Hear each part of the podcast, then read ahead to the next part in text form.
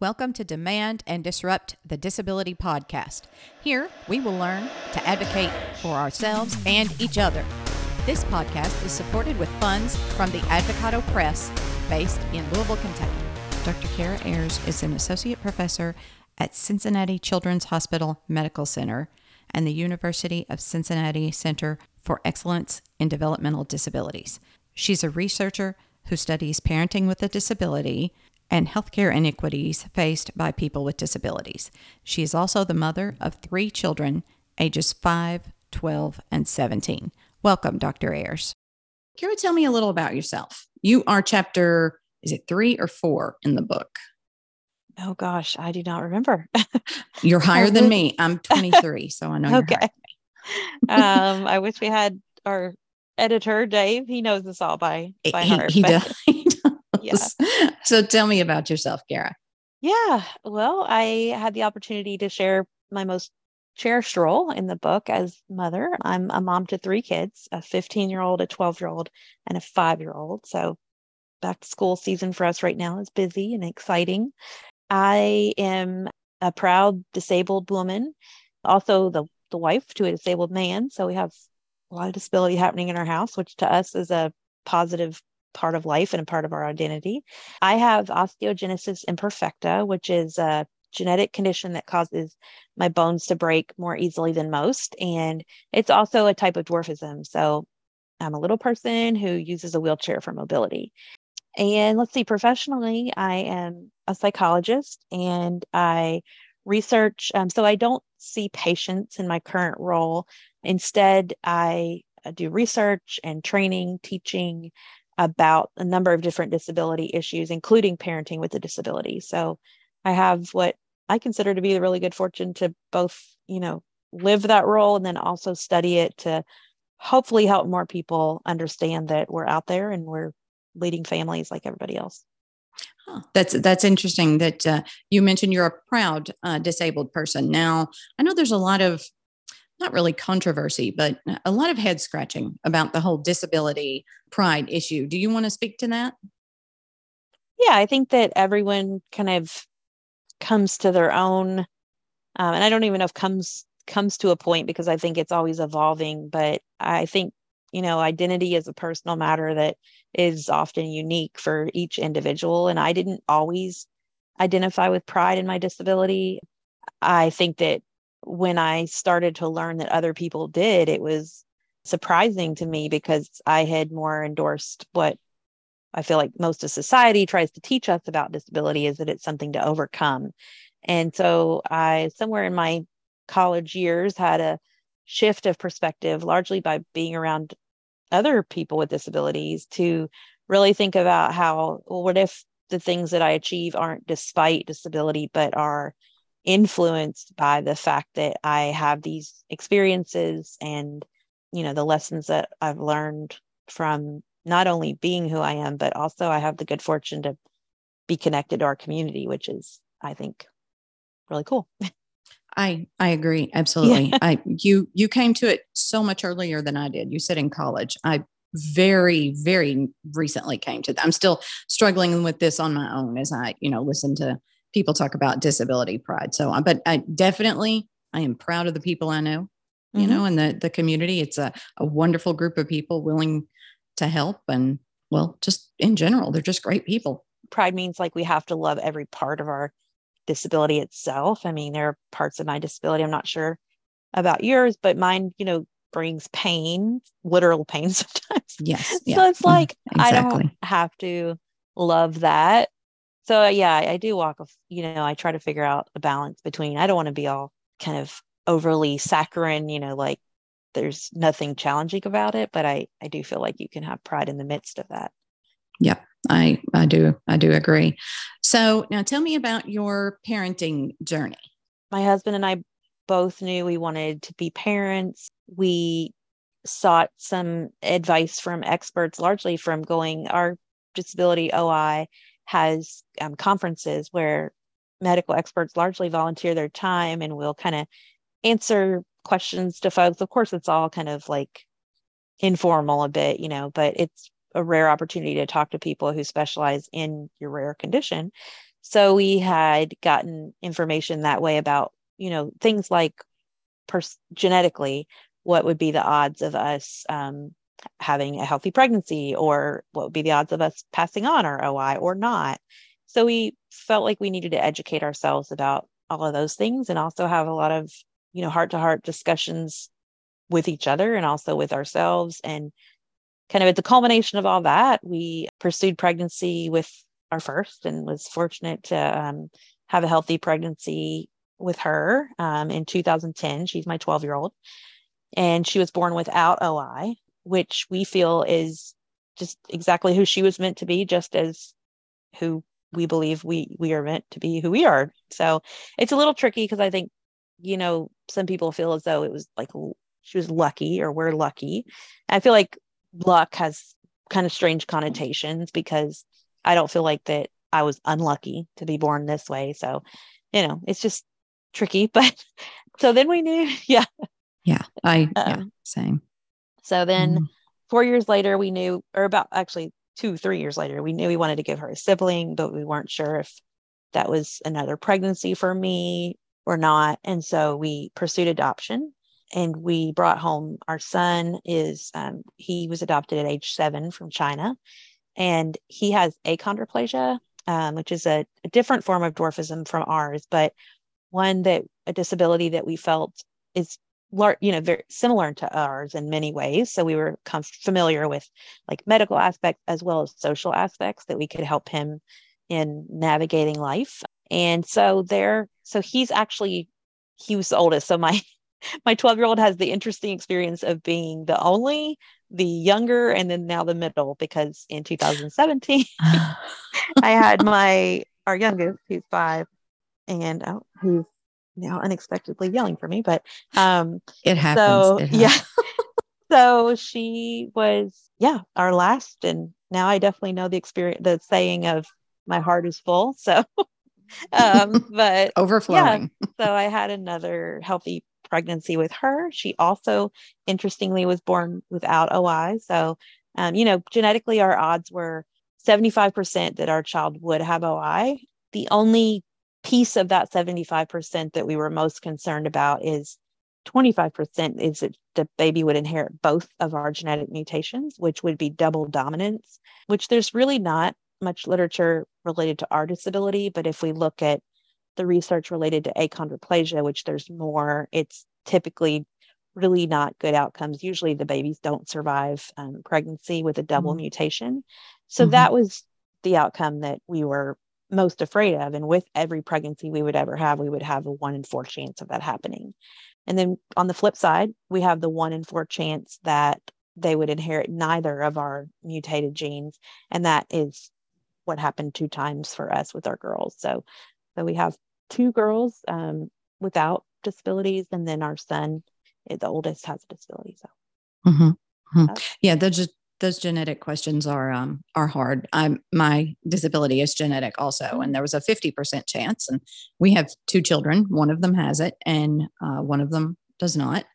And I am just, I am glad that I and that you had the choice to plan our families as we as we wanted them exactly um, as yeah. we as we envisioned our families being and that we we were able to make the choices that were right for us. I'm very right. glad that that we had that. So and i know in part of your work you lead the parenting project disabled parenting project facebook group. Did i get that right? Yes exactly. Excellent. So tell me about that. Yeah, so this um, originated from uh, some research I conducted several years ago involving interviews with parents with disabilities. And then we realized from that that there was a real want and need for cross disability peer support. And at that time, you know, this was 2010, where Facebook groups were not quite as active and common as they are now. So we um, originally were kind of a website and a blog and connecting people. I think in the early days we were even a forum, um, but oh, then we moved on to um, a Facebook group, which is technically closed. So we try to create it as safe as a space as you can on a on a Facebook group, um, meaning that um, everyone in the group endorses, says the question, um, yes to the question that they are either a parent with a disability or a person with a disability who is uh, per- thinking about parenting. So, kind of figuring it out and, and getting some of that information. And so, yeah, there's all kinds of questions that are brought there, ranging from, you know, what are the best strollers for a wheelchair user to a lot of grappling with, you know, the doubt and the stigma that parents with disabilities face. So there's some mm-hmm. opportunity to have those discussions with other people who understand too.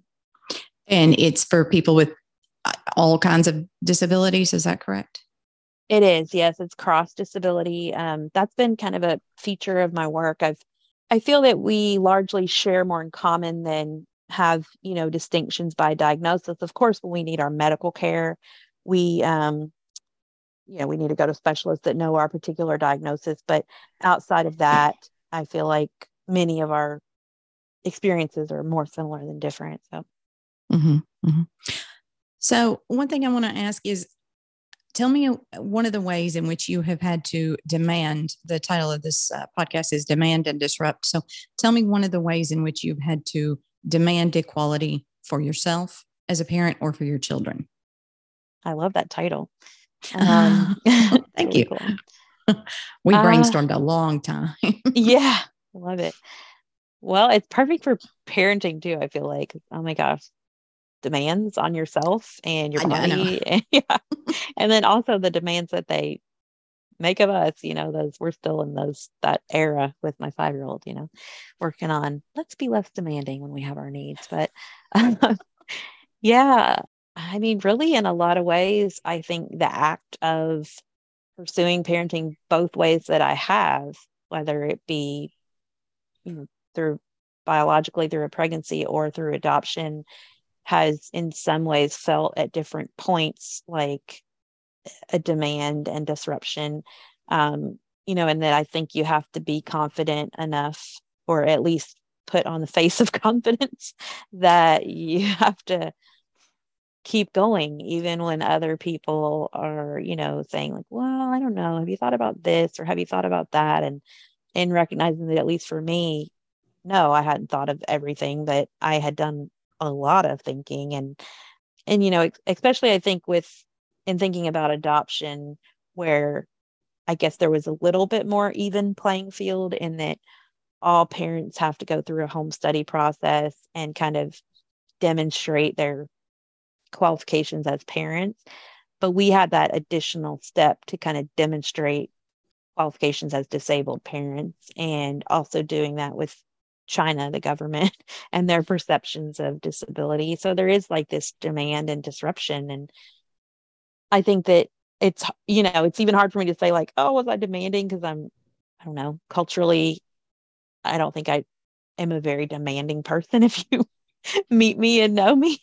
But, um, but definitely disruptive. And I guess I, I go about my demands in different ways. You know, I make my case and I know that the end result is what's most important and that's that was definitely true for all three of my of my kids so. Yeah i think um having children any in any in any way is an act of love and an act of hope and i feel like that is an act of resistance right now just exactly. to bring that love and hope into the world. So um did you did you face any barriers because of the disabilities in terms of adopting a child from china? We were relatively fortunate in that I think I had, and not, I mean, now this is a, a situation where I will say, you know, luck may come in because I don't think that I don't think that it's like I prepared myself well enough that I just averted all the questions. Um, although I I did try to do like a ton of research and ask questions, and I had a lot of friends w- who one parent of the couple had a disability, and so I tried to garner information about, okay, what questions did you face so that, and I knew we were going to have kind of double that issue. And our agency was not aware of another um, couple where both parents were in a wheelchair that China had approved for adoption.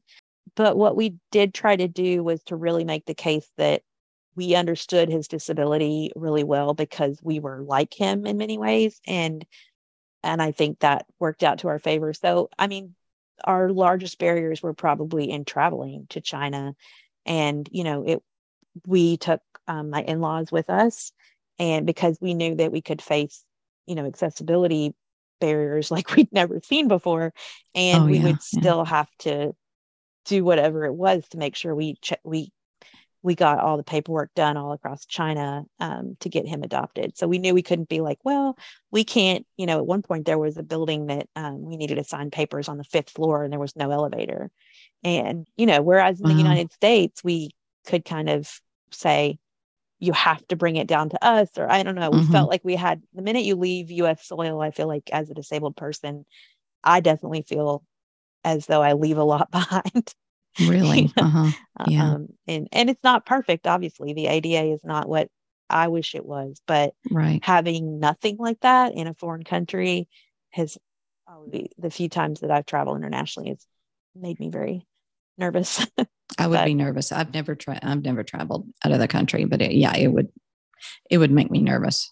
I hate traveling. I told my husband I don't want to go any further than the mailbox. That's as far as I'm going. I've kind of gotten that way with COVID. Like I, yeah, I definitely don't. Yeah. Go yeah. as much as I used to. Uh, exactly. Exactly. So wonderful. Well, do you have, is it, are there any differences in terms of just parenting with your particular disability from the biological standpoint versus the adoption? Um, yeah. I have a friend who adopted, and she said adoption is easy because you haven't just given birth when you mm. take care of the child. Yeah. Yeah, that was nice. We did. It was funny because we were really hit by jet lag when we brought him home, but he has always just been just a force of energy that we were like, how is he not jet lagged? because we were so tired, but he was like springing up, you know, at the crack of dawn. And um, and at that time when we brought him home, we had his sister was four, so we had a four and a seven year old, and they were like, you know, finally together and just two little balls of energy. But yeah, it was definitely better than having to recover from my disability. I have to have a C section. It's very uh-huh. planned and um so Mine was also yeah yeah so it mm-hmm. it was better in that sense uh, yeah i think in some ways though with uh, adoption brings it still to our you know still brings a lot of mysteries and some of those are you know positive and some of those are really hard and so i think that part is is one that that a lot of people don't necessarily think about. At least that's been our experience. Um, definitely, a, you know, both a beautiful and a, a heartbreaking experience. You know, I mm-hmm. I think it's always there's just so much loss wrapped up in in our gains and and his gains as well. But yeah, I just think it. Um, but uh, again, in similar ways that I'm just so fortunate to have connections to the disability community. I'm grateful, you know, that he opened the doors that I have connections to China. I never would have thought that when I was a kid growing up in Kentucky. Right. so yes, that's pretty true. pretty cool. Mm-hmm. I actually, you know, before I knew that pregnancy was possible for me, I always thought that adoption would be the only route to parenthood for me. But even after I, you know, had a healthy pregnancy, I really never viewed adoption as a path, you know, because because pregnancy wasn't one like i didn't view it as a kind of second best option so right, right, i still right. very much wanted to look into that and thankfully it mm-hmm. it worked out for us you know the world changes so so rapidly that a few years after we adopted eli china pretty radically changed their rules and i'm not sure that we would be approved to adopt again i'm not sure we would get through like the initial stages. There's some wording there that says that if you have any impairments to any of your limbs, which we have impairments to all of our limbs. so yeah, yeah, yeah. So what, it's hard. What prompted? Me. Yeah. What prompted that? What prompted that change? Do you know? Or ah, there's yeah, you know, there's like landmines of political stuff with adoption in international countries, and there had been some issues of disruptions, meaning that uh, United States couples or parents would adopt a child and then disrupt once they got back home. Um, and and China was pretty unhappy about that. So that's what I've heard. I don't I don't mm. know. So they kind of tried to make more stringent rules. They no longer allowed um, families to adopt two children at once. So there were there were several other rules. It wasn't just the disability kind of mm-hmm.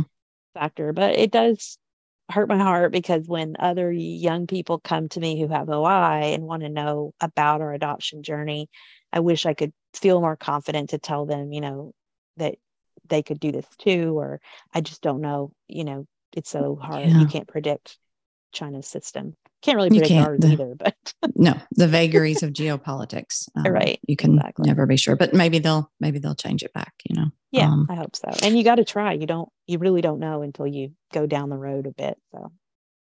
Yeah, I can if see you, how it would be heartbreaking. Yeah. To to have your heart set on doing that and then realize because of this I can't do it. Exactly. That's, yeah. So, well, Kara, thank you so much. I appreciate you talking with me. Yeah, this was great. And uh, congratulations on your wonderful family. Thank you. Thanks, Kara, for talking with us.